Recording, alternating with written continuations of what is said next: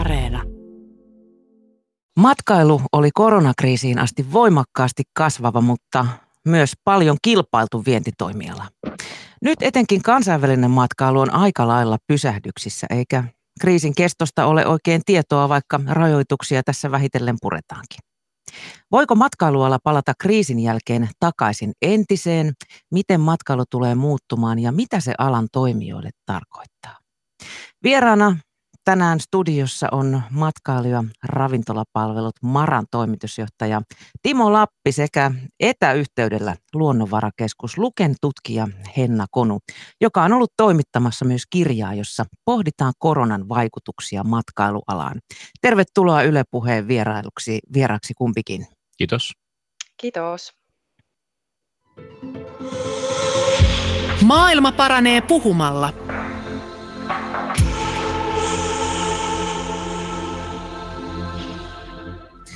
Niin, matkailu- ja ravintola-alaa on koetellut viime aikoina ihan ennen kokematon kriisi. Ja sulla, Timo, on varmasti ollut kädet täynnä duunia.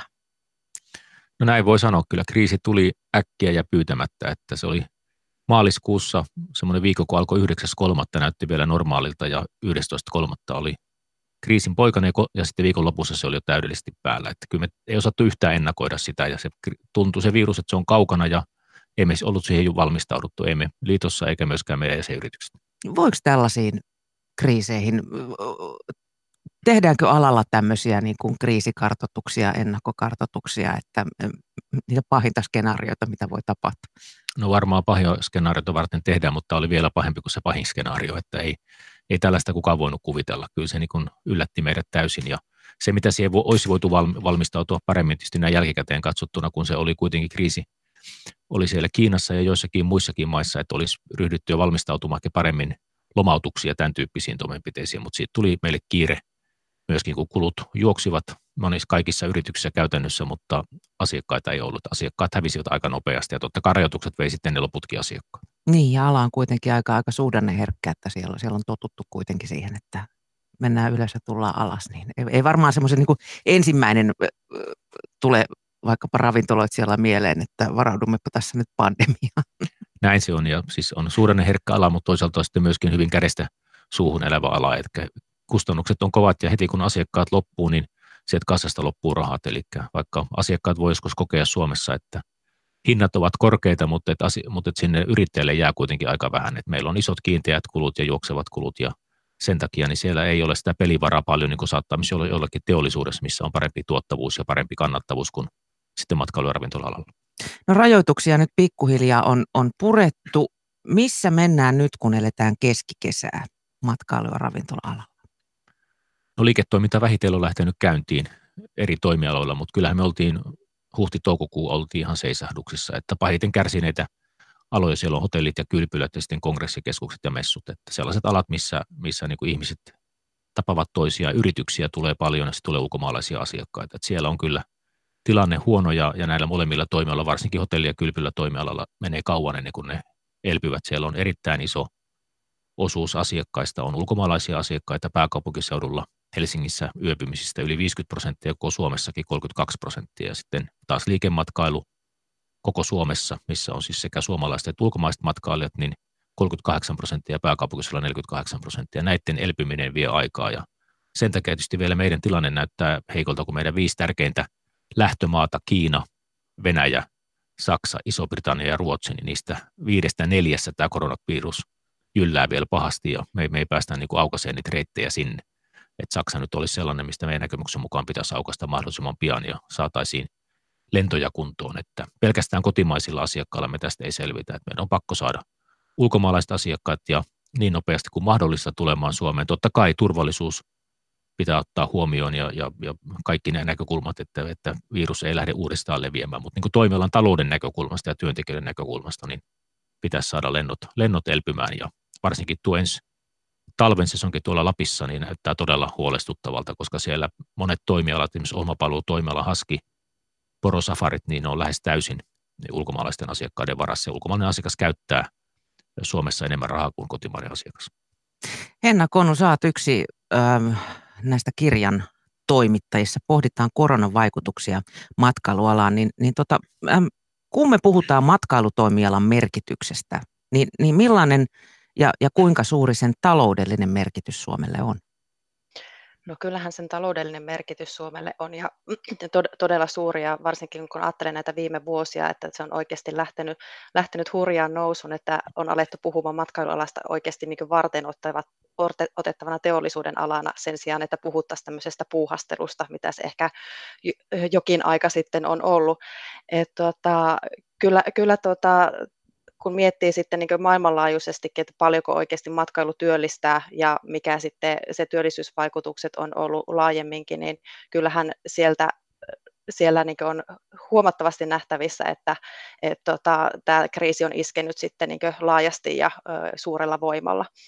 Mutta tota, kyllä mä itse sitten näen myös, että tätä, tätä kehittymistä Suomessa, että matkailu on kehittynyt tosi, tosi hienosti viime vuosina ja on tuota, huomioitu näitä eri, erityyppisiä ja yhteistyö lisääntynyt huomattavasti. Ja nyt tämä vastuullisuusteema, mikä niin kuin nousee esille, niin tämä on mun mielestä tosi hienosti nyt tullut myös mukaan tähän kehittämiskuvioihin. Ja Suomi on kuitenkin pohjoismaisittain aika pieni tekijä vielä, tai me tullaan vähän niin kuin jälkimatkalta muihin Pohjoismaihin verrattuna tässä matkailussa. Kyllä, se on, se on totta. Ja myös toisaalta myös se, että minkälaiset investoinnit ja tavallaan tämä markkinointiresurssi Suomella on verrattuna muihin Pohjoismaihin, niin se on, se on todellakin vielä pieni. Mutta täytyy kyllä sanoa, että nyt on kohtalaisen hyvin näillä pienilläkin resursseilla saatu vietyä viime vuosina tätä Suomea tuonne matkailukartalle myös eri puolilla maailmaa. Se on aika selkeä syy, minkä takia Suomi ei, ei, ei menesty niin hyvin matkailussa kuin Tanska, Ruotsi ja Norja. Se on yksinkertaisesti se, että näihin maihin pääsee Keski-Euroopasta autolla. Se automatkailun merkitys on niin suuri, että jos katsoo vaikka Tanskaa ja Ruotsia ja Norjaa, kaikki myös saksalaisten yöpymisten määrä on todella iso. Ja meille taas, kun autolla oikeastaan pääsee ilman meriyhteyttä pelkästään Venäjältä, no sitten jossakin määrin Pohjois-Norjasta, jolla ei ole niin paljon merkitystä. Että se on se keskeisin syy, kun me olemme analysoineet. Toki ehkä meillä tämä kaksituhattakymmenen luku on jostakin syystä, me ollaan jääty myös kotimaan matkailussa muista Pohjoismaista jälkeen, eli Suomessa kaksituhattakymmenluvulla suomalaiset on matkailleet yhä enemmän ulkomaille ja meidän matkustustaseen alijäämä on kasvanut voimakkaasti. Tämmöistä liikettä ei ole tapahtunut muualla kuin Suomessa. Et se, se on sellainen kysymys, että mistä se johtuu. Varmaan yksi, yksi syy on siis se, että, että ihmiset etsii lämpöä. Toisaalta tietysti se, että meillä on Baltian kaltainen veroparatiisi, missä, missä niin kuin alkoholin hinnoittelu on huomattavasti edullisempaa, palvelujen hinnoittelu on edullisempaa. Siellä harmaa talous on suurempaa kuin Suomessa. Siellä ei yleissitovia työehtosopimuksia, niin hinnat on vaan niin paljon halvempia, että me ei näillä suomalaisilla veroilla eikä meidän henkilöstökustannuksilla pystytä kilpailemaan. Mutta tuossa tosiaan pari vuotta ennen kriisiä näytti siltä, että kotimaanmatkailu on pitkästä aikaa lähtenyt kasvuun. Kun mä puhun kotimaanmatkailusta, puhun tämmöistä kotimaanmatkailusta maksullisessa majoituksessa. Totta kai suomalaiset on innokkaita käymään omilla ja suku, sukulaisten mökeillä, mutta siitä niin kuin jäävä matkailutulo ei ole ehkä ihan sitä luokkaa. Että se oli niin kuin kasvussa ja varmaan niin kuin tämä ilmastonmuutos, jos se osataan niin kuin oikein hoitaa, niin, niin tämmöinen niin kuin vastuullinen matkailu kotimaassa kyllä lisääntyy. Kyllä, ja tässä nyt viime vuosina mun mielestä on tullut aika hyviä tämmöisiä kotimaan matkailukampanjoja, näitä sata syytä matkustaa Suomessa ja muuta, jotka ehkä myös on herättänyt tämmöisiä uuden tyyppisiä kohteita, että tuonut niitä myös vahvemmin esille sitten täällä kotimaan markkinoilla. Mm. No nyt kun rajoja pikkuhiljaa sitten availlaan, niin, niin kuinka nopeasti tämän matkailun tänne ole, oletetaan elpyvän?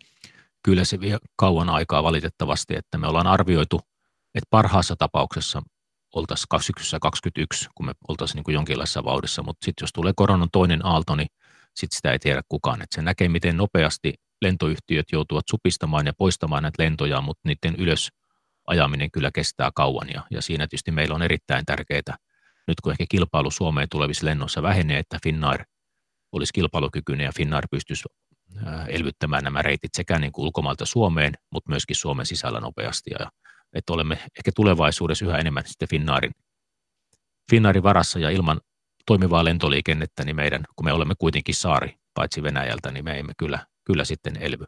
Toinen toimiala, joka elpyy hitaammin, on sitten kongressi ja messutoiminta, josta tosin eilen hallitus teki hyviä päätöksiä, että ensimmäinen kymmenet nämä rajoitukset poistuisi ja, ja olisi erittäin tärkeää saada kongressi ja messuala toimimaan. Sen työllistävä, tuloja tuova vaikutus on todella suuri ja sitten se säteilee kaikille muille toimialoille erittäin paljon tuloja myöskin.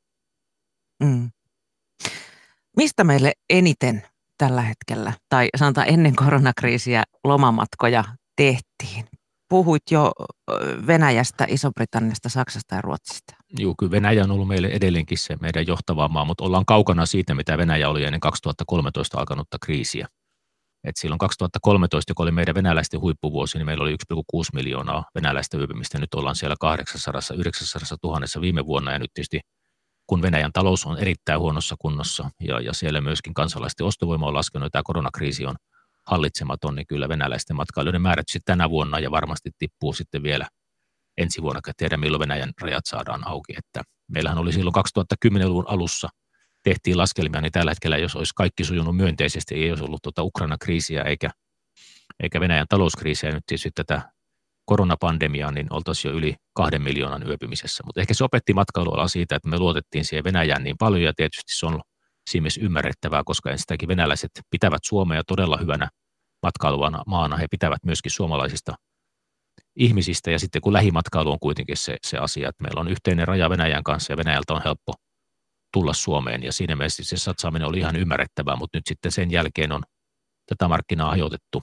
Aasian matkailu kasvaa nopeasti siellä kanssa. Kiina, milloin Kiinan, Kiinasta tuleva matkailu elpyy, niin kestää kyllä varmasti myöskin aikansa. Britannia on tietysti Brexitin kanssa ja myöskin talousongelmissa myöskin tämän koronakriisin kautta, että se ei varmaan sen elpyminen vie aikaa. No, Ruotsi on lähtenyt toiseen koronastrategiaan kuin muut Pohjoismaat, milloin Ruotsin matkailu sitten, Ruotsista tuleva matkailu elpyy on tällä hetkellä vaikea ennakoida. Mutta se Saksa olisi nyt sellainen, että me toivottaisiin, että hallitus kun ensi viikolla päättää matkustusrajoituksesta, niin saksalaisten matkailu Suomeen vapautettaisiin. Että saksalaiset on ollut meille tosi tärkeitä kesämatkailijoita, ja mullekin on tullut paljon yhteydenottoja yrityksistä, että saksalaisilla on vara- varauksia Suomessa, ja nyt kun ei ole tietoa, että pääseekö tänne Suomeen, niin he on ruvennut niitä perumaan. Ja, että siinä mielessä Saksan avaaminen olisi nyt elintärkeää hyvin nopeasti. Mm. Kyllä, ja tietysti tämä näkyy myös tämä kysyntä tätä pohjoista kohtaan, kun täällä tosiaan on tämmöistä väljempää ää, ja tämä turvallisuus- ja hygieniataso on tunnetusti melko hyvä, että varmasti niin kun Suomessa tämä kriisi hyvin on hoidettu, niin tämä myös tulee olemaan jatkossa tämmöinen vetovoimatekijä yhä enenevässä määrin myös tänne Suomeen ja muihinkin Pohjoismaihin. Niin, sitä mä just ajattelin, että tässä varmaan kannattaisi myydä näillä Suomen tartuntaluvuilla ja harvalla asutuksella ja muulla, että tervetuloa tänne vaan, jos pääsee. No joo, se on tietysti aina, me ollaan mietitty hyvin pitkään sitä, että miten niin kuin turvallisuus on markkinointivaltti, että kun se on tavallaan semmoinen niin itsestäänselvä asia, mutta sitä ehkä muuttuu näiden terroriiskujen ja muiden takia niin kuin jonkunlaisessa valtiksi. Niin, miettii, että mie, tulisiko niin kuin mieluummin tänne keskelle mäntymetsää, kun lähtisi johonkin suurkaupunkiin. Juuri näin, että se täytyisi tuolla tavalla juuri se markkinointi tehdä, mutta ei ikään kuin silloin terroristi-iskujen aikaa sitä paljon pohdittiin, että se on vähän niin kuin väärällä asialla markkinoimista, jos niin kuin sillä tavalla turvallisuutta markkinoidaan. Mutta juuri näin, täällä on tilaa hengittää, täällä on maailman hienoimmat metsät, puhtaat järvet, upea luonto muun muassa, mutta onhan meillä myöskin kaupunkimatkailu. Siis meillä on Suome, suomalaiset kaupungit ovat aivan erinomaisia matkailukohteita. Meidän ravintolamaailma on tällä hetkellä ihan maailman huippuluokkaa kehittynyt siis muutamien vuosien aikana. Kotimaiset elintarvikkeet, meidän marjat, kaikki muut on niin puhtaita. Että uskon, että sekä tämä niin kuin ilmastonmuutos ja sen torjunta, että myöskin tämä koronakriisi johtaa siihen, että Suomen maine niin kuin matkailumaana ja suosio tulee kasvamaan. Juuri se puhtaus, mikä on esimerkiksi se, että voi, voi juoda Lapissa joista vettä, tai meillä on lähteitä, mistä voi kuka tahansa hakea siis vettä, vettä juotavaksi, joka, joka on siis aivan käsittämättömän hyvä. Meidän jo, kraanavesi on, on, on todella erinomaista. Ne on vain kysymyksiä, jotka on meille suomalaisille itsestäänselvyyksiä, mutta ne ei monellekaan maalla, monessa muissa maassa ole sitä. Mm. Kyllä. Jos puhutaan vaan tästä meidän naapurista Venäjästä vielä, sieltä on kuitenkin ehkä kaikista lyhyin ja, ja helpoin tänne tulla, niin, niin te olette, Henna, tuossa kirjassa myös tutkinut sitä, että, että mitä meidän tulisi palvelun tarjoajina, tarjoajina Venäjästä ja, ja venäläisistä ymmärtää. Millaiset asiat heille on tärkeitä? Ovatko ne samat kuin ne, millä Suomea nyt sitten myydään, niin kuin tämä puhtaus ja turvallisuus? No kyllähän, tuota, kun ajatellaan tämä Venäjän markkina, ylipäätään meillä siinä kirjassa oli myös tämmöinen laajempi asiakasymmärryksen näkökulma, että oikeasti ymmärretään sitä kohdemarkkinaa, että mitä, mitä halutaan houkutella, mutta ainakin just ö, mitä puhutaan tästä niin luontoon pohjautuvasta matkailusta ja muuta, niin kyllähän se suomalainen kulttuuri, se luontoympäristö, ö, venäläisillä aika usein myös tämä kalastusmahdollisuudet ja tämän tyyppiset aktiviteetit nousee vahvasti esille. Myös sitten tuota, tämä, tämä tuota, paljon on näiden matkailuyrittäjien, pienempienkin matkailuyrittäjien kanssa puhunut mökkimajoitusta ja muuta tarjoavat, niin tietysti siellä tämmöiset erilaiset palvelu, palveluvaatimukset ja muut on sitten, että vaihtelee niin kuin vertaa muihin näihin kansainvälisiin ryhmiin, että venäläisille esimerkiksi tämä saunominen myös nousee vahvasti, vahvasti sitten esille ja he myös osaavat yleensä sitten itse lämmittää tätä saunaa, että on se sitten puulämmitteinen tai muuta, että siellä niin kuin huomaa, että tämän tyyppiset nousee, mutta ehkä juuri nämä niin kuin aktiviteettijutut ja myös nousee sitten tämä, tämä tuota, jollain tavalla juuri tämä, että ei ole sitä suurta, suurta tuota, massaa siinä ympärillä, että päästään sinne luonnon rauhaan. Eli tämä kyllä nousee aika selkeästi myös siinä kohderyhmässä, mutta sitten myös se, että halutaan myös käyttää niitä palveluita. Mm.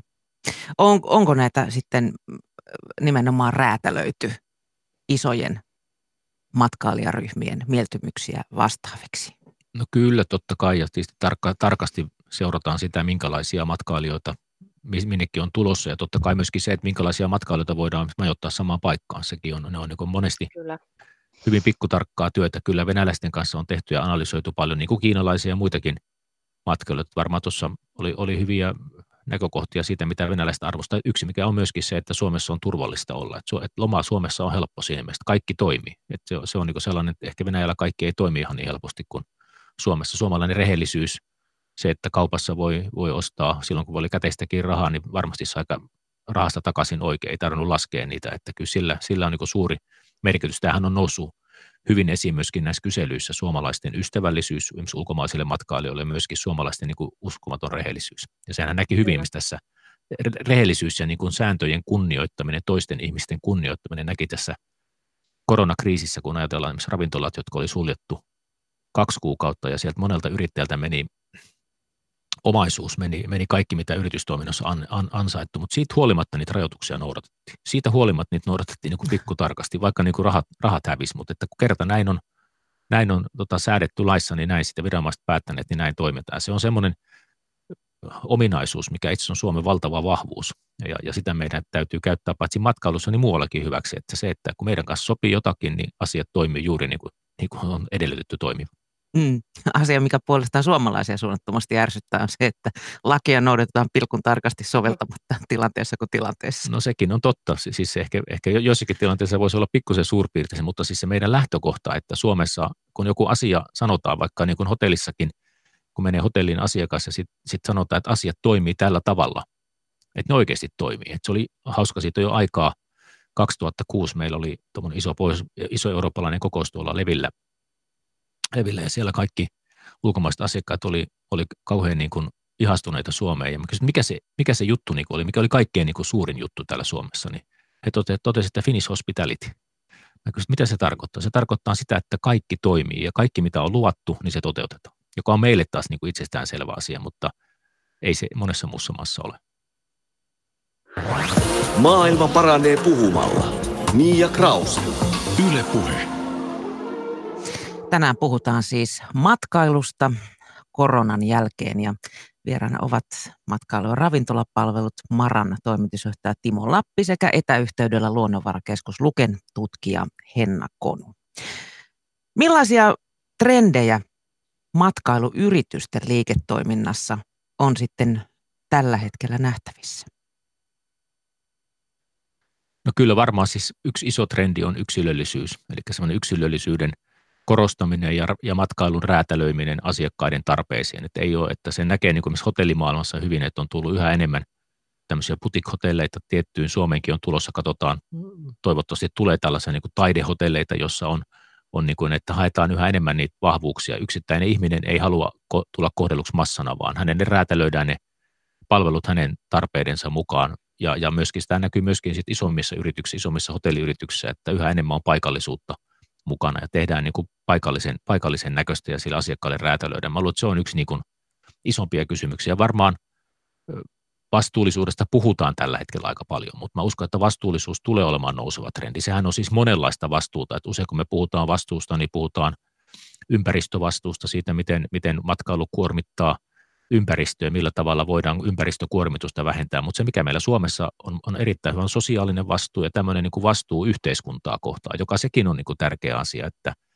että meillä kun joko kotimainen tai ulkomainen asiakas tulee Suomeen, niin täällä oikeasti kun on luvattu työntekijöille, että maksetaan heidän eläke ja maksetaan verot valtiolle, niin oikeasti tapahtuu ja, ja, ja se on minusta niin kuin oikeasti vastuullista matkailua, että otetaan huomioon myöskin, ei pelkästään sitä yritystoimintaa, vaan se, ne työntekijät ja se ympäröivä yhteiskunta muutenkin kuin puheissa. Ja, ja, ja tämän niin kuin, tämmöisen taloudellisen ja sosiaalisen vastuun nostaisin mielellään niin kuin ympäristövastuun rinnalle siinä, kun mietitään matkakohteita, ja siinä me pärjätään hyvin, jos tällaiset asiat on mukana.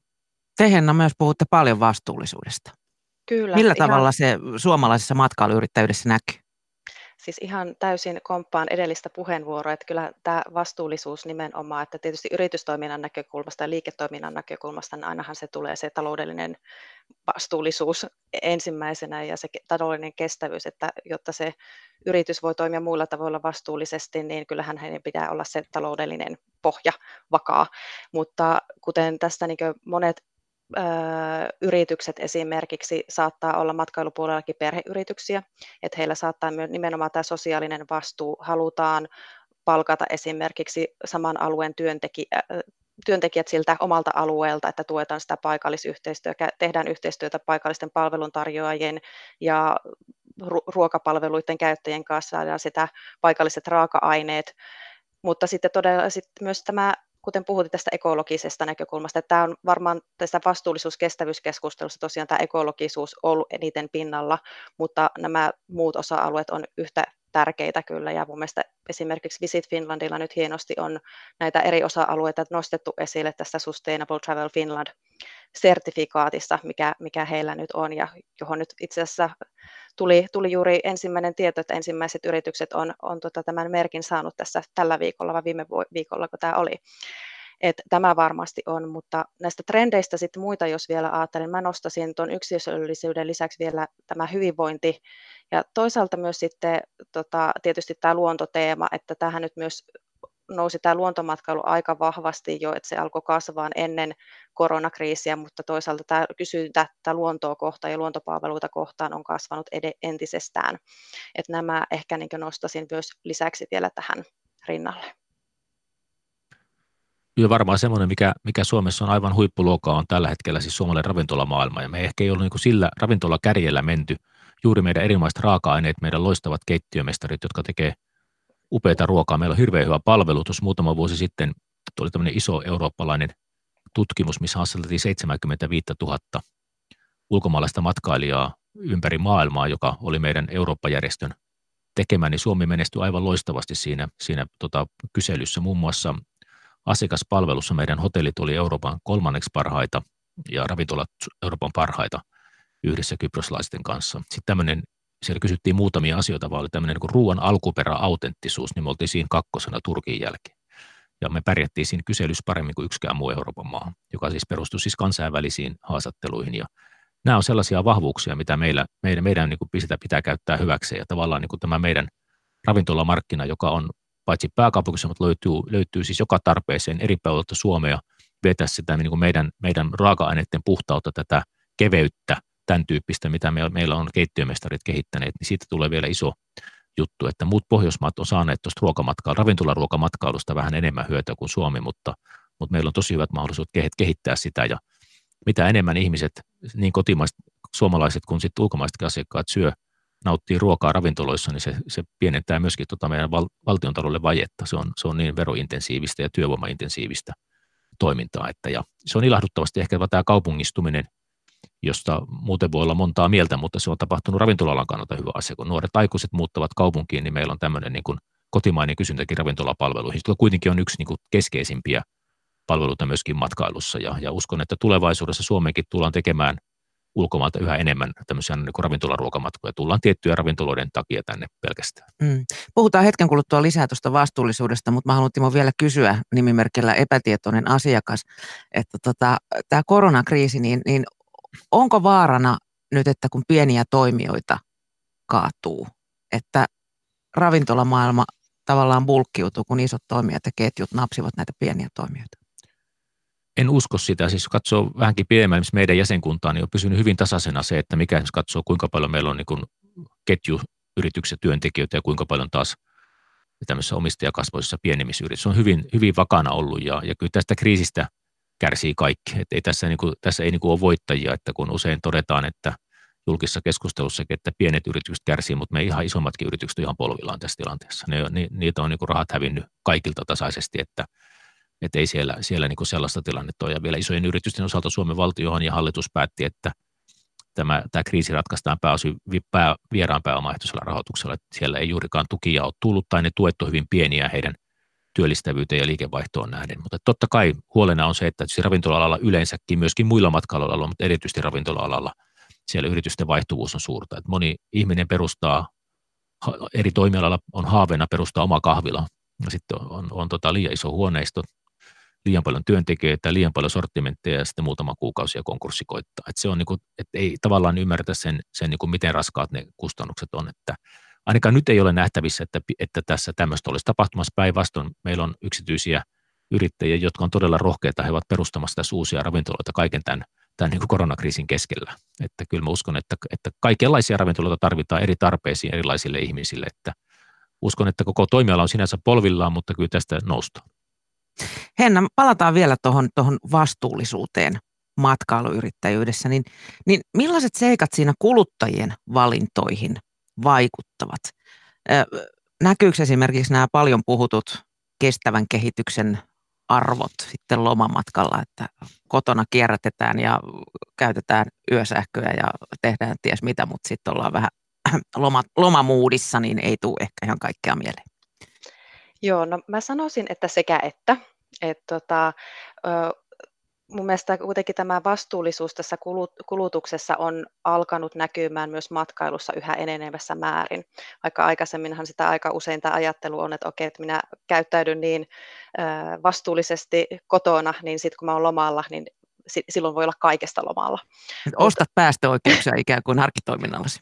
No näin, mutta tota, ky- kyllä mä uskon, että nyt varsinkin tota, tämä yleinen keskustelu, mikä ilmastonmuutokseen ja näihin liittyy, niin mä luulen, että tämä on alkanut herättelemään myös tämmöistä suurempaa massaa, massaa tähän, tähän toimintaan. Et muistan itse, että tein noin viisitoista vuotta sitten jo tutkimusta, että miten ympäristömerkit vaikuttaa matkailijoiden kuluttajakäyttäytymiseen, niin eihän se silloin hirveästi näkynyt missään. Mutta nyt jopa tämä tietoisuus jopa näistä joistakin ympäristömerkeistä on alkanut lisääntyä, mutta tavalla, että millä tavalla sitä vastuullisuutta viestitään sitten sille asiakkaalle, että eihän se ympäristömerkki välttämättä kerro sitä koko totuutta, ja on Suomessakin hurjan paljon erittäin hyviä yrityksiä, joilla ei välttämättä mitään sertifikaattia ole, mutta periaatteessa se koko liiketoiminta pohjautuu tämmöiseen vastuullisiin arvoihin, eli tuota, lähinnä myös sit se, että millä, se, millä tavalla se yritys tuo näitä eri vastuullisuusnäkökulmia, niin kuin tuossa oli puhetta, ei pelkästään sitä ekologista, mutta myös sitä sosiaalista ja kulttuurista vastuullisuutta, tuetaan tavallaan sitä paikallisyhteisöä, kerrotaan sitä paikallisesta kulttuurista, hyödynnetään niitä paikallisia, paikallisia raaka-aineita ja, ja tuota, tehdään tämmöistä yhteistyötä tällä, tällä tasolla. Et tuota, tämä varmasti myös on sit se, se, mikä sitten osaltaan niin on alkanut yhä enenevässä määrin kiinnittää myös näitä matkailijoiden huomiota, että kun se osataan avata tietyllä tavalla, että mitä tehdään, että okei, että tämähän on hieno juttu. Että tuota, ehkä sitä on aikaisemmin mietitty vähän semmoista, että onko tämä näistä asioista kertominen jonkinlaista viherpesua tai muuta, vaikka tota, että ehkä on oltu vähän semmoisia varuillaan, että mitä me, mitä me voidaan kertoa, että sitten ei matkailijat koe, että sitä tyrkytetään heille liikaa. Mutta uskoisin, että tämä valveutuneisuus nyt on, ja varsinkin kun tuli tämä lento, lentokeskustelu ja on tämä maassa pitkin matkustavien ryhmät ja muut kasvanut hurjasti, niin kyllä mä näen, että tämä varmasti myös tähän kysyntään peilautuu yhä enenevässä määrin. Niin, tu, tu, siis kuluttajat nyt hirveän tuskin aktiivisesti sertifikaatteja kyselee, plus että niissä on usein vielä semmoinen juttu, että niiden hommaaminen maksaa aika lailla. Tämän takia esimerkiksi suuri osa luomuviinin tuottajista ei sitä sertifikaattia halua tai osta, koska se on sen verran kallis. Vai mitä, Timo? Juu, näin, näin se on. Ja tietysti meillä Suomessa, kun aika moni asia, joka kun keskustelee ulkomaalaisten kollegoiden kanssa, mitä etelämäksi mennään, niin sitä enemmän se muuttuu, että jossakin Suomessa niin meillä on lainsäädäntö huomattavan paljon kattavampaa ja on tehty asioita jo paljon aikaisemmin, mitä he mainostaa isona uutena vastuullisuuden osoituksena, kun meillä se on ollut, ollut tuota tehty jo kauan kauan sitten. Mutta tässä vastuullisuus, ehkä korostaisin tässä, tosin tämä ympäristövastuu nyt tässä nousee selvästi esiin, mutta että myöskin tämä sosiaalinen ja taloudellinen vastuu, että kyllähän se on, on, on kuitenkin niin kuin aika paljon tuota kysyntää ohjaa kuitenkin hinta. Ja, ja se hinta, hinnassa me ei olla vahvoja, se on ihan selvä. Tämä meidän, meidän verotus ja muut on, on sellaista. Ja tietysti sellainen niin kuin yleisesti ottaen, että jos joku tuntuu Suomen sisällä tai ulkomailta, että on, on liian hyvä ollakseen totta, että se on niin halpaa, niin yleensä se ei ole totta. Yleensä on sitten niin, että työntekijöiden oikeuksia ei kunnioiteta siellä, ei makseta työntekijöiden, maksetaan ehkä palkat pimeinä, ei makseta heidän, heidän tota eläkkeitään tulevaisuutta varten ja sitten varastetaan valtiolta veroissa. Ja tämä on semmoinen vastuu, jota, jota ehkä tässä niin kuin ympäristövastuun lisäksi pitäisi niin kuin keskustella enemmän, että kuinka paljon tämä vaikuttaa. Ja, ja kun ihmiset totta kai ajattelee myöskin kukkaron kautta, niin se näkyy hyvin Suomenkin matkailussa, kun meillä on esimerkiksi alkoholin anniskelun verot on Euroopan unionin kireimmät Suomessa. Sitten Baltiamaissa verot on jossakin ihan muulla tasolla. Ja, ja heti kun, kun rajat aukeaa, niin matkailu aukeaa ja tuota, sitten nähtäisiin oikeasti, kuinka vetovoimaisesti Baltiaan, jos esimerkiksi alkoholihinta olisi sama kuin Suomessa. Ja tässä niin kuin, tämä ohjaa, ohjaa niin kuin selkeästi. Tämä on Suomessa sama kuin alkoholissa, eikö se Baltiassa? No juu, se on tietysti unelma, unelma sinne, ei varmasti päästä, kun tässä taloutta lähdetään kuntoon laittamaan, mutta et se vaan niin kuin, oikeastaan on, on korostanut Euroopan unionin ja se yhdentyminen sitä, että kun samassa Euroopan unionissa rahaliitossakin on jopa valtiot, joiden niin kuin hintataso, elintaso, verotaso on täysin erilainen ja sitten kun yhteydet ovat näin tiiviit, niin me ollaan väistämättä siinä niin kuin häviäjiä. En yhtään, siis väheksu Baltiassa on paljon hienoja, hienoa katsottavaa vai muuta, mutta vaan se matkailijoiden määrä, se on kaikki meillä kotimaan matkailusta pois. Varsinkin se, että kun ihmiset lähtee kuitenkin tutkimustenkin mukaan, niin kuin aika moni lähtee niin kuin alkoholipainotteisesti sinne. Ja tämä on sellainen kysymys, mitä meidän pitäisi nyt sitten saada, kun koronakriisi on ohi ja kun ilmastonmuutosta ruvetaan torjumaan, että ei taas tehdä sellaisia toimia, että korotetaan kotimaassa arvonlisäveroja, täällä mahdollisesti sähköveroja, fossiilisten polttoaineiden veroja, joka sinänsä voi olla välttämätöntä, mutta se vaan pitää tiedostaa se, että kun fossiilisten polttoaineiden verotus nousee, niin lentopetrolista eikä laivojen polttoaineesta makseta veroa lainkaan. Se kohdistuu pelkästään meille kotimaan matkailuun. Ja voi kysyä, että kun ihminen, joka ajaa nykyisillä vähäpäästöisillä autoilla täältä vaikka Pohjois-Suomeen, niin hän saastuttaa paljon vähemmän kuin sitten se lentomatkailija ja laivamatkailija. Mutta siitä huolimatta, kun tämä lento- ja laivamatkaa ei katsota Suomen päästöksi, niin siihen ikään kuin se on niin kuin kansainvälinen, ja on ihan järkevääkin, ei Suomi voisi asettaa sinne omia veroja, vaan täytyy kansainvälisesti lähteä jakamaan sitä ilmastotaakkaa, jotta tähän kansainväliseen matkailuunkin tulisi jotakin rasitteita, ettei kaikki rasitteet tulisi kotimaan matkailuun. Ja tämä on semmoinen meidän niin kuin iso huoli, koska suomalainen liikkuu yhdeksänkymmentä prosenttisesti kotimaassa omalla autolla, ja on aivan niin kuin utopiaa kuvitella, että meillä olisi rahaa, semmoiset rahat me voitaisiin niin kuin rautatieliikenteeseen tehdä tämä, ei meillä ole semmoisia rahoja, että me saataisiin niin kuin ratoja joka paikkaan Suomesta. Ja nämä on niin kuin sellaisia myöskin vastuullisuusvalintoja, että helposti syyllistetään sitä kotimaista matkailijaa, joka liikkuu autolla kotimaassa, ja sitten jotenkin, niin kuin äsken tuosta totesit hyvin, että kun lähdetään lomalle, niin voi, voi miettiä, että mä oon niin vastuullinen kotimaassa, että sitten mä voin lentää muualle. Enkä tässäkään demonisoi lentämistä, koska me tarvitaan lentämistäkin, mutta se vaan, että nämä kysymykset on vaan niin kuin vaikeita. Ja, ja kun ilmastonmuutoksen torjunta, joka on totta kai ihmiskunnan tärkein, tärkein tehtävä, niin täytyisi, täytyisi vain jakaa sitä taakkaa oikeudenmukaisesti. Mm. Ähm, puhuttiin jo tuosta, että, että vastuullinen lomailu, se on usein kalliimpaa, kun on vaikkapa ostettu näitä sertifikaatteja, tehty asioita kestävällä tavalla, jne, jne. Mutta voisiko sen ajatella sitten niin päin? Että siis sana, mitä inhoan yli kaiken, on tietysti verot, mutta että, että ruvettaisiin haittaveroja perimään enemmän niiltä saastuttavilta, enemmän saastuttavilta yrityksiltä sitten ja antaa ehkä verohelpotuksia näille vastuullista lomailua järjestäville yrityksille. Se on hyvin vaikea, vaikea että siitä ei tule taas sitten semmoinen niin kuin kilpailua vääristävä tukimuoto. Että sinänsähän meillä on olemassa, olemassa niin kuin jo nyky, nykyistäkin veroja, jotka, jotka kohdistaa sitä oikein, mutta siis tämä on niin isoin kysymys, on tämä ilmastonmuutoksen torjuntaan liittyvä juuri tämä kansainvälinen kontra kansallinen. Et Suomen hallitus voi tosiaan tehdä päätöksiä Suomessa, Suomessa korottaa veroja, mutta Suomen hallitus eikä ole järkevää meidän ulkomaanmatkailuun suunnata veroja, vaan ne pitäisi saada tehtyä sitten kansainvälisellä tasolla. Tämä on erittäin iso kysymys tietysti myöskin, myöskin tämän niin kuin rahoituksen kannalta, koska veropohja monessa valtiossa on pettänyt tämän koronan takia ja ehkä ikääntymisistä ja muista syistä johtuu, että tässä on niin kuin monet asiat, jotka täytyy ottaa huomioon. Yhtäältä on niin kuin meidän vastuu ympäristöä kohtaan, meidän vastuu meidän tulevia sukupolvia kohtaan, mutta sitten on toisaalta myöskin tämä niin sosiaalinen oikeudenmukaisuus sinä aikana, miten me, miten me pystytään pitämään ihmisiä töissä, miten me voidaan hoitaa heidän eläkkeensä ja muuta. Niin nämä on niin monia, monia kysymyksiä on tässä niin edellä, edellä ja ei ole helppoja ratkaisuja, koska niin on ihan selvää, että tämmöisen niin pitkä, pitkä aikavälin isoja verohelpotuksia varmaan ne on nyt ainakin joksikun aikaa niin ohi. Ja miten me huolehditaan kilpailukyvystä kuitenkin niin, että, että niin kuin asiakkaiden, suomalaistenkin rahat eivät mene niin kuin pelkästään julkisen talouden ylläpitämiseen. Siinä on isoja arvovalintoja tehtävissä, ja sitten jos taas liian suuri osa menee julkisen talouden ylläpitämiseen varoista, niin sitten yksityinen sektori rupeaa kuihtumaan, ja kun yksityinen sektori rupeaa kuihtumaan, niin sitten se johtaa sellaiseen kierteeseen, että julkinen talous heikkenee yhä edelleen. Mitä sitten tehdä, että tämän koronan nyt toivottavasti lientyessä ja, ja hiippuessa tämä kotimainen kysyntä lisääntyisi? Miten lisätä kotimaista matkailua? Mä taisin lukea tänä aamuna lehdestä, että ainakin nyt kannattaisi reissata kotimaisissa hotelleissa, että hotellihinnat ovat romahtaneet melko lailla. No kyllä se tärkein kysymys on, että me luodaan kotimaissa suomalaisissa luottamus siihen, että on turvallista matkailua. Se on, se, var, se on ykköskysymys, että mitkä rajoitukset, niillä ei ole merkitystä niiden poistamisella, jos me siinä ei onnistuta. Ja siinä on tehty valtavasti töitä, töitä ja tässä esimerkiksi kun ravintolat aukesi ensimmäinen kuudetta, me tehtiin omavalvontaohjeet ja, ja meidän esäyritykset on niitä hyvin noudattaneet.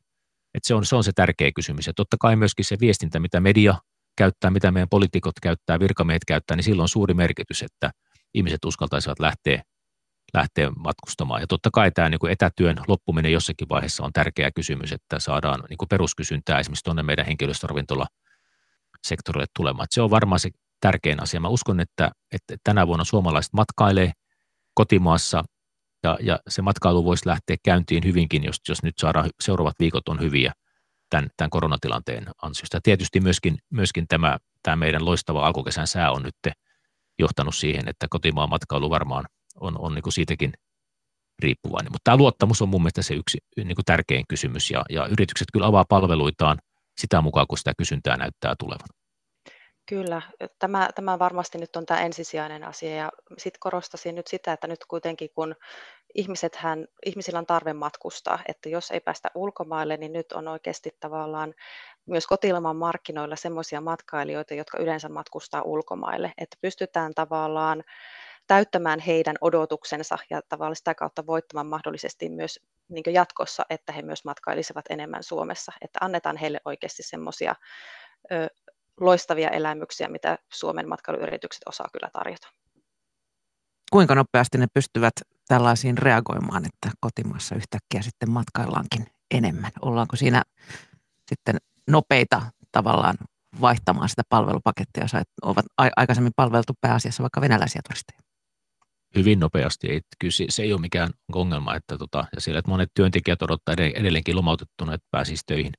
Töihin takaisin, ja nämä eiliset päätökset, mitä hallitus tekee, niin tarkoitti, tarkoitti kyllä hyvää esimerkiksi ravintola-alan työntekijöille. Hotelleista on vielä aika iso osa on kiinni valitettavasti, että, mutta että heti kun näyttää, näyttää, että kysyntä elpyy, niin kyllä nopeasti pystytään sitten palvelemaan. Ja mehän tuossa teetettiin taloustutkimuksella kysely muutama viikko sitten, niin kuitenkin seitsemänkymmentäkaksi prosenttia suomalaisista oli sitä mieltä, että he matkustaa kotimaassa vähintään yhtä paljon kuin viime vuonna, joka oli, oli niin kuin hyvä luku. Sama koski ravintolaruokailua. Nämä isot ravintolaruoan nauttijat, kaksikymmentäviisi-neljäkymmentäyhdeksänvuotiaat, aikoo käyttää myöskin ravintolapalveluita. Ja kun tämä on olemassa, tämä niin kuin tahto matkailla kotimaassa, sitten me saadaan se luottamus ja hyvä sää. Niin nämä on semmoinen elementit, kun nämä toteutuu, niin uskon, että tästä tulee kohtuullinen matkailukesä. Toki yritykset tekee tämänkin kesän vielä tappio. Se on ihan selvää, että, että ei, ei niin paljon ei pystytä kotimaan asiakkailla paikkaa, koska ulkomaalaisten asiakkaiden osuus on meillä niin tärkeä. Se on taloudellisesti vielä tärkeämpi, mitä heidän lukumääränsä syöpymisistä on. Kyllä, ja mutta tässä varmasti myös alueellisia vaihteluita nähdään aika paljon. Mm, mutta esimerkiksi mitä tämä tarkoittaa työllisyydelle matkailualalla, Öm, jos ennen kriisissä, kriisiä Suomessa oli semmoiset vajaat kolmekymmentätuhatta matkailualan yritystä, jotka tietysti sitten jälleen työllistävät myös. Joo, meillä on paljon pieniä, pieniä yrityksiä, että koko matkailualan työllisyys on siinä sata neljäkymmentätuhatta pinnassa. Jos katsoo meidän jäsenkuntaa, meillä on seitsemänkymmentätuhatta jäsentä meidän jäsenyrit- anteeksi, työntekijää meidän jäsenyrityksissä, niin kyllä pahimmillaan kuusikymmentätuhatta heistä oli meidän arvion mukaan lomautettuna ja, ja edelleenkin ehkä puolet. Nyt nämä eiliset päätökset tarkoittaa sitä, että jonkin verran saadaan, kutsuttua työntekijöitä lisää. Eli täällä on erittäin suuri merkitys, ja tietysti mikä meillä on erittäin suuri huoli siitä, että miten nämä meidän työntekijät pärjäävät. Että, että jos alan yrittäjät eivät menesty hyvin, että katteet on pienet ja, ja, ja, ja reservit ovat vähäisiä, niin ne on työntekijöilläkin. Ja kyllä niin kuin erittäin, erittäin niin kuin huolestuneena seurataan sitä, että ihmiset on pienillä työttömyyskorvauksilla ja rahat ei riitä mihinkään, ollaan käytetty luottokorttilimitit loppuun ja sitten seuraavana on, on sitten ilmeisesti pikavippeihin turvautuminen. Et senkin takia, että me saataisiin tämä kotimainen kysyntä käyntiin, saataisiin ihmiset taas töihin ja, ja, ja niin se olisi ensisijaisen tärkeää. Mutta se mikä tässä on ollut hyvä, niin myöskin, että en ole itse urallani nähnyt sellaista niin kuin yhteishenkeä yrittäjillä ja työntekijöillä kuin nytten. Et hyvä esimerkki kertoi eräs yrittäjä, kun hän joutui, joutui huhtikuun alussa lomauttamaan henkilökuntansa, niin yksi henkilökuntaan kuuluvista toi toimitusjohtajalle kakun, täytekakun. Että tavallaan niin, niin kuin ollaan sen puolesta, että, että nyt toivottavasti yritys selviää ja säkin jaksat viedä tämän yrityksen, tämän kriisin yli, että meillä on työpaikat. Että varmaan tämmöinen niin kuin molemmin puolinen välittäminen on kasvanut, kasvanut tämän kriisin aikana. Niin ja ravintola- ja matkailuala etenkin, niin etenkin näissä pienemmissä firmoissa, niin on vielä siitä poikkeuksellinen, että aika moni on perheyritys, että siinä on sitten puolen suvun fyrkat kiinni siinä toiminnassa. Näin on jo, ja sitten se, tietysti se läheisyys on niillä yrittäjillä ja työntekijöillä, kun he työskentelee siellä rintarinnan. Ja, ja tietysti yrit, myöskin työntekijät näkee hyvin helposti, että kun asiakkaita ei tule, niin rahan tulo loppuu, loppuu sitten. Mutta uskon, että tästä päästään jaloilleen, mutta kestää, kestää ja ollaan, kestää aikaa, mutta kotimainen kysyntä on nyt tärkeä. Mitä kotimainen asiakas tekee tämän, tämän tota kesän aikana ja vielä ensi syksy ja ensi kevättäkin vielä mennään kotimaisen kysynnän varassa lähes, lähes täysin, ja, ja nyt mä toivon, tietysti jokainen ihminen tekee omia valintoja, mutta, mutta sillä on suuri merkitys myöskin niin kuin näiden, paitsi yritysten, niin myöskin näiden työntekijöiden kannalta, että, että mahdollisimman moni valitsisi kotimaisen vaihtoehdon. Meillä on vaikka mitä Suomessa katsottavaa, mutta ei, suomalaiset ehkä ei tunne kotimaataan oikein hyvin, niin olen tässä jossakin määrin huvittunenakin seurannut, kun mediassa nyt on sinänsä kirjoitettu todella erinomaisia juttuja ollut siitä, mitä kaikkea Suomessa on nähtävää, mutta aika monissa niissä jutuissa, että kun menet tänne, että voisit, voisit kuvitella olevasi ulkomailla. Aika, mä et minkä, että minkä takia, kun meillä on siis vähän niin kuin paradoksaalista. Ainu, niin, kun meillä on ainutlaatuisia asioita täällä Suomessa, niin miksi meidän täytyisi Suomessa kuvitella olevamme ulkomailla, kun meillä on aivan ainutlaatuisia omia juttuja täällä. Ja ne jutut, mitä on esitelty, on ollut ainutlaatuisia meidän Suomen omia juttuja. Mm. Kyllä, ja nyt kun ajattelee just tätä, että toivoo, että tosiaan, että suomalaiset myös kuluttaa ehkä enemmän näitä palveluita matkustaessaan, että voisi oikeasti olla, että kokeilla jotain uutta aktiviteettia tai muuta, ja hyödynnetään sitä pienempää palveluntarjoajaa, joka tarjoaa niitä, että voitaisiin oppia nyt sitä uutta. Että tota, suomalaiset kuitenkin aika pitkälle on tämmöistä itseohjautuvaa, ja luontomatkailussakin liikkuvat itsenäisesti, mutta voisiko siellä oikeasti nyt olla tänä kesänä, että ihan voitaisiin niin miettiä, että voidaanko tukea sitten paikallisia toimijoita näiden matkojen aikana. Toivottavasti tätäkin tullaan näkemään. Joo, sinänsä luontomatkailu on hyvin pienyrittäjävaltaista ja siellä on nimenomaan paikallisia tarjoita. Luontomatkailu on todella tärkeä elementti, mutta kyllä tämä kaupunkimatkailu on, on niin kuin myöskin, että meillä on niin kuin upeita kaupunkeja, sieltä löytyy paitsi nämä niin kuin meidän perinteiset kesäkaupungit, mutta löytyy niin kuin paljon, paljon nähtävää ja, ja, ja tuota, että se me jotenkin me ollaan ehkä ulkomaan markkinoinnissakin hiukan unohdettu meidän kaupunki. Matkailu, matkailu, että meillä on esimerkiksi meidän design, meidän niin kuin kaupunkien väljyys, puhtaus, palvelun tarjonta, niin kuin joku Helsinkikin, vaikka se on niin kuin kotimaan mittakaavassa iso kaupunki, mutta se on maailmanlaajuisesti pieni kaupunki, mutta pääsee kävelemällä joka paikka. Ja siellä on turvallista, siellä on niin kuin uske, uskomattomia juttuja, voit kokea niin kuin samassa kaupungissa, sama koskee Turkua ja monia muita kaupunkeja, että siellä on niin kuin kaupungin syke, mutta sitten se maaseutu tai se rauha on siinä ihan vieressä. Ja se kaupunkimatkailun, johon sitten liittyy tämä ravintolaruokamatkailu yhtenä osana, niin sen, sen niin kuin kehittäminen ja sen markkinoinnin vahviminen olisi tosi tärkeää, koska sitten taas sieltä, kun, kun tämmöiset niin kuin kotimaan ravintolaruokamatkailu kehittyy, niin nimenomaan usein ne pientuottajat, pienet tuottajat, Suomessa tuotetaan tänä päivänä loistavia juustoja, uikeita leipiä, siis aivan uskomattomia, ihan pienistä paikoista löytyy, ja näiden heidän niin kuin paras jakelukanava on ravintola, eikä kauppa, ja, ja siinä niin kuin se, siitä hyötyy sekä se tuottaja, että siitä hyötyy myöskin ravintola, ja mitä enemmän niin kuin tätä saadaan käyntiin, niin myöskin me saadaan samalla elvytettyä tuota maaseutua, pidettyä maaseutua asuttuna sitten myöskin. Mm. Kyllä, ja kyllähän tämä Suomessa, kun ajatellaan kaupunkimatkailua, niin kyllähän Suomen kaupungit on tämmöisiä luontovoittoisia.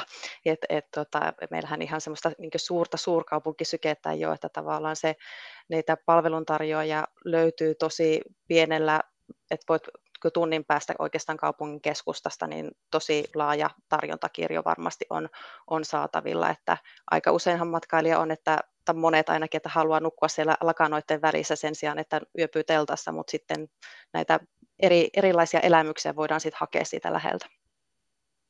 Niin, voisi kuvitella, että suomalaiselle ei ihan niin kuin eksotiikaksi riitä se, että pääsee tuota sinne puulämmitteiseen mökkiin järven rannalle. Niin tota, on, onko Suomella mahdollisuuksia myydä itseään koti, kotimaisille matkailijoille tällaisena niin kuin kulttuuri- tai harrastut- tai taidemaana tai, Ehdottom- tai keskuksina? Ehdottomasti. Me puhuttiin jo meidän upeista... Että kaikki, jotka on Savonlinnaa, niin nähty. Mänttäkin on nähty. Ja... En, no, en, en, en kyllä usko sitä. Sieltä löytyykö kaikkia hienoja juttuja. Että on siis upeita museoita, on tämä tosiaan design. Sitten on totta kai, mikä nyt on harmi tältä kesältä, meidän tapahtumia on jouduttu peruuttamaan, joka on todella... ikävää. Siis löytyy vaikka minkä tyyppisiä asioita. Ja se, mikä tuossa ehkä vielä tuossa lähimatkailussa ja tässä, niin tämmöinen staycation, eli ihmiset yhä enemmän menevät omaan kotikaupunkiinsa hotelleihin, käy ravintoloissa syömässä, käy museoissa, konserteissa, mitä tahansa keilaavat, mitä tahansa tekevät, mutta tämmöinen uskon sen. Tämä on muuten huomannut trendaavan ihan omassa Juu, ystäväpiirissänikin, että lähdetäänpä nyt vähän tuohon butikhotelliin yöpymään. Juuri näin, ja se on sitten, ja se on hieno, hieno trendi, ja tuota, se nimenomaan siinä, että, että kun sä olet matkalle, lähdet, matka ei kestä juuri mitään ja ei myöskään matkalta paluu kestä. Ja, ja tota, niin kuin esimerkiksi Suomen, suomalaisen kaupungeissa on paljon niin kuin nähtävää, erilaisia hotelleja, erilaisia ravintoja, on museo vaikka mitä, että uskon, että se on myöskin sellainen tulevaisuuden trendi, mikä, mikä Suomessakin tulee kasvaa niin kuin merkittävästi. Mitä sitten on, Timo? Uskalletaanko Suomessa vielä tämän koronan jälkeen matkailuun ihan tosissaan panostaa ja, ja uskotaanko vielä alaan ja sen työllisyyteen? Kyllä, kyllä. Nämä, tietysti, vaikka tämä kriisi on ollut poikkeuksellisen kova ja, ja, ja syvä tämä isku, että on näitä pienempiä tämmöisiä epidemioita ollut aikaisemminkin ja siellä on, on ollut tosi, ne on ollut lyhempiaikaisia ja niiden talousvaikutukset on ollut pienempiä, mutta kyllä se niin kuin perusturvallisuus syntyy. Se syntyy varmaan sitten vasta, kun rokote, rokote on olemassa, mutta mä en itse usko näihin tuomiopäivän tomppeleihin, temppeleihin ja ajatuksiin, että, että niin kuin ei, ei niin kuin matkailu enää nousisi. Kyllä mä uskon, että se, se perushalu matkustaa on olemassa ja, ja kokea erilaisia asioita. Toki Suomen kannalta, kun suomalaiset on, on niin kuin valistuneita, uskon, että tämä vastuullisuus johtaa sit siihen ja tämä meidän kehitys, mikä oli käynnissä ennen koronaa, että kotimaassa varmaan matkaillaan enemmän. Et kyllä matkailuala tulee työllistämään tulevaisuudessakin, mutta alan yritykset ovat heikossa kunnossa. Et kyllähän se kestää, että, me, että niin kuin nämä tappiot saadaan katettua, ne ollaan arvioitu, että hotellialalla voi hyvin puhua viidestä kymmeneen vuoteen. Ja, ja tota, kyllä tämä niin kuin taloudellinen toipuminen vie kauan, mutta, mutta varmasti toimiala tulee toipumaan ja, ja uskon, että ja ainakin henkisesti entistä vahvempana. Miten sä, Henna, näet matkailun tulevaisuuden? No siis kyllä, kyllä näen itse asiassa eilen, eilen just tuli yksi tämmöinen valopilkkuhomma, tuossa Pohjois-Karjalassa ollaan alkamassa tekemään yhdeksäntoista miljoonan investointeja nimenomaan matkailun kehittämisen ja tavoitteena on tuplata alueen ö, matkailijamäärä kaksituhattakolmekymmentä vuoteen mennessä, että kyllä, kyllä niin kuin sitä uskoa löytyy. Ja, tuota, ja myös, sitten, myös niitä tiettyjä toimijoita, joilla nyt tälläkin hetkellä on mahdollisuus tehdä näitä investointeja tämän alan kehittämiseen. Että kyllä, kyllä mä näen vahvasti, että siellä, siellä tuota, tästä noustaan. Että tietysti nämä aikaisemmat shokit, mitä matkailussa on terroristi-iskujen ja luonnonhasardien kautta tullut, niin ne, niistä toipuminen on ollut huomattavasti nopeampaa. Että tietysti tässä varmasti niin kuin on vähän pitemmällä aikavälillä tämä, tämä shokki, mitä, mitä se vaikuttaa, mutta kyllä tästä noustaan. Niin, tämä on ehkä vaikuttanut niin kuin vähän syvemmin läpi, läpi kansakuntien. Kyllä, ja oikeasti, oikeasti niin kuin tämmöinen niin kuin kunnolla maailmanlaajuinen shokki verrattuna sitten, että olisi muutama kaupunki, jossa terroristi-iskuja on ollut. Näin on, kyllähän tämä on aivan, aivan niin kuin ennen, ennen näkemätön ja sitten tämä niin kuin vielä se mahdollisuus, että, että tulee toinen aalto ja kuinka pitkään kestää se rokotteen tuleminen. Se, se rokotteen tässä on se keskeinen, keskeinen asia, että ja, ja tosiaan niin kuin totesin, niin nyt ollaan paremmin valmistautuneita kuin tähän ensimmäiseen aaltoon, mutta että toinen aalto siis kauhistuttaa, koska se on ihan selvää, että jos tässä toinen aalto on tulossa ja jouduttaisiin uudestaan sulkemaan Suomen rajoja jouduttaisiin uudestaan sulkemaan ravintoloita ja näitä kokoontumisrajoituksia, niin kyllä sitten meidän toimiala ei kestä. Et sitten, ja sitten ei kestä valtion talousko. Et kyllä se niin kuin, kyllä. Yritykset tässä niin kuin huhtikuun aikana, niin ne, ne hukkasi omat pääomansa, kun kulut juoksi ja ei ollut asiakkaita. Ja sitten valtio tuli vähän apuun, se jonkin verran auttoi, mutta ei, ei juurikaan, ei, ei niin kuin merkittävässä määrin. Ja niin toista shokkia ei kestetä. Ja, ja kyllähän nyt pitäisi niin kuin tukea toimialaa sillä tavalla, että mekin ollaan esitetty määräaikaisilla arvonlisäverojen alennuksilla, että, että ravintolapalvelujen arvonlisäverot alennettaisiin kaksitoista kuukaudeksi kymmenen prosenttia, sitten kotimaan henkilöliikenteen, majoituksen, kulttuuri- ja liikuntapalveluiden kaksikymmentäneljä kuukautta viisi prosenttia. Et siitä saataisiin kassaan rahaa ja saataisiin saatais myöskin taas niin kuin investointeja tulemaan ja myöskin, tär, mikä tärkeintä, saataisiin maksettua työntekijöille palkat. Että sehän tässä meitä huolestuttaa, että mistä, mistä kaivetaan nyt seuraavien kuukausien tai puolen vuoden palkat työntekijöille, kun kassat on ihan tyhjinä. Uskotko, että tämä menee läpi? Tullaanko edes vastaan?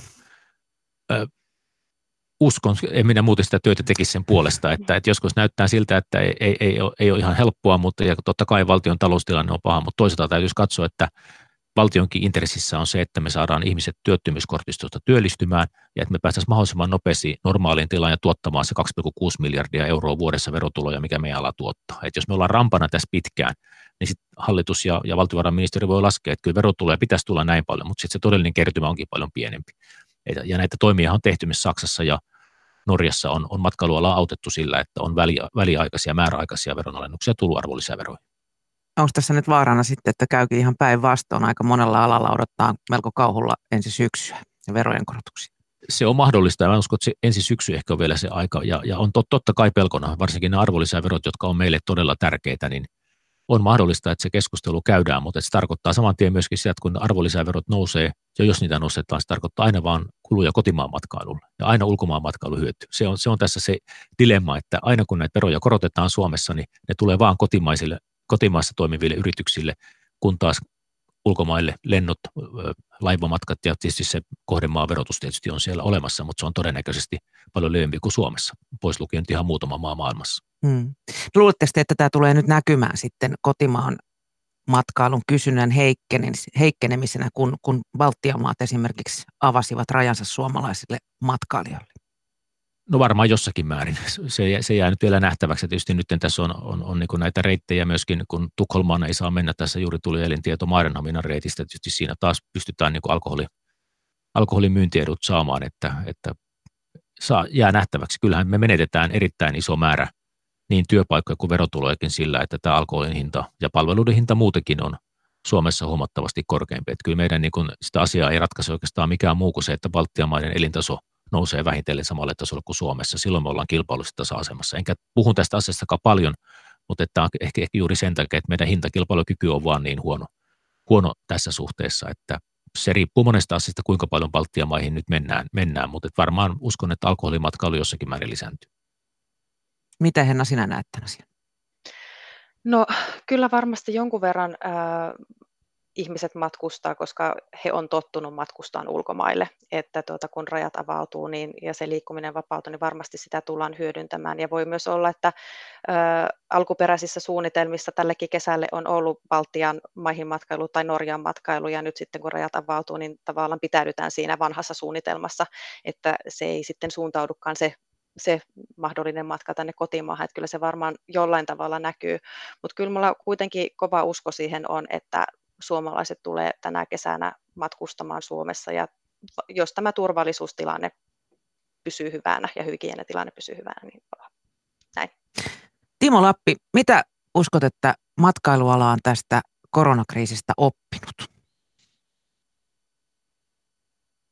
Tuo on kyllä tosi hyvä kysymys, että mitä tästä, tästä niin kuin pystyy oppimaan. Varmaan niin kuin pitää varautua, että tällaisia voi tulla jatkossakin. Miten siihen pystytään sitten varautumaan, ei ole kovin helppoa, koska siis varmasti niin kuin taloudellisia reservejä pitäisi kerätä, mutta, mutta kun ne taloudelliset reservit toimialan kannattavuuden kannalta on niin, kuin niin, niin heikot. Varmaan kotimaan merkitys tietysti kasvaa. Onhan Suomessa tähänkin mennessä myös yöpymistä. seitsemänkymmentä prosenttia on kuitenkin edelleenkin kotimaisista asiakkaista. Että kotimaisen asiakkaan arvo tässä varmasti on niin kuin noussut ainakin. Mutta kyllä tähän niin kuin hirveän vaikea muuten on varautua, koska ei ole niin kuin plan B:tä oikein olemassa. Että jos pannaan, pannaan mökit kiinni, niin ei, ei siinä kovin paljon pysty sitä tekemään. Ei pysty oikeastaan se, kun pist- yrittää vaan kulut saada mahdollisimman pieneksi ja toivoa parasta, että se, että se niin kuin pandemia häipyisi tästä. Että, että aika vaikea on niin kuin tommosia syvälle meneviä tehokkaita oppia tästä oikein oppia. Uskotko sä, Henna, että tästä kriisistä on matkailulla jotain opittu?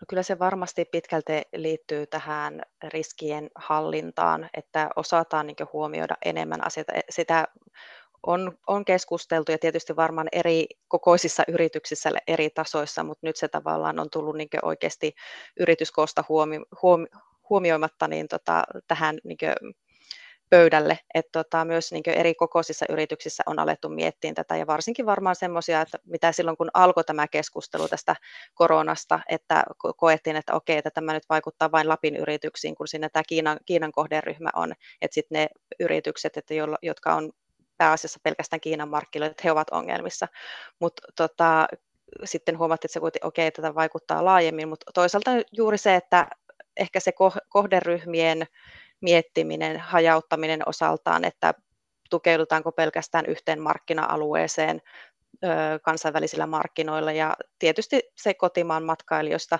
huolehtiminen ja niiden, heidän, heidän elämysten ja kokemusten oikeasti hyvänä pitäminen, että pystytään hoitamaan niitä asiakassuhteita ja saadaan niitä suomalaisia edelleenkin matkustamaan Suomessa. Timo Lappi ja Henna Konu, oikein paljon kiitoksia keskustelusta ja kaikesta huolimatta hyvää ja vapaata kesää. Kiitos. Kiitos. Kiitoksia.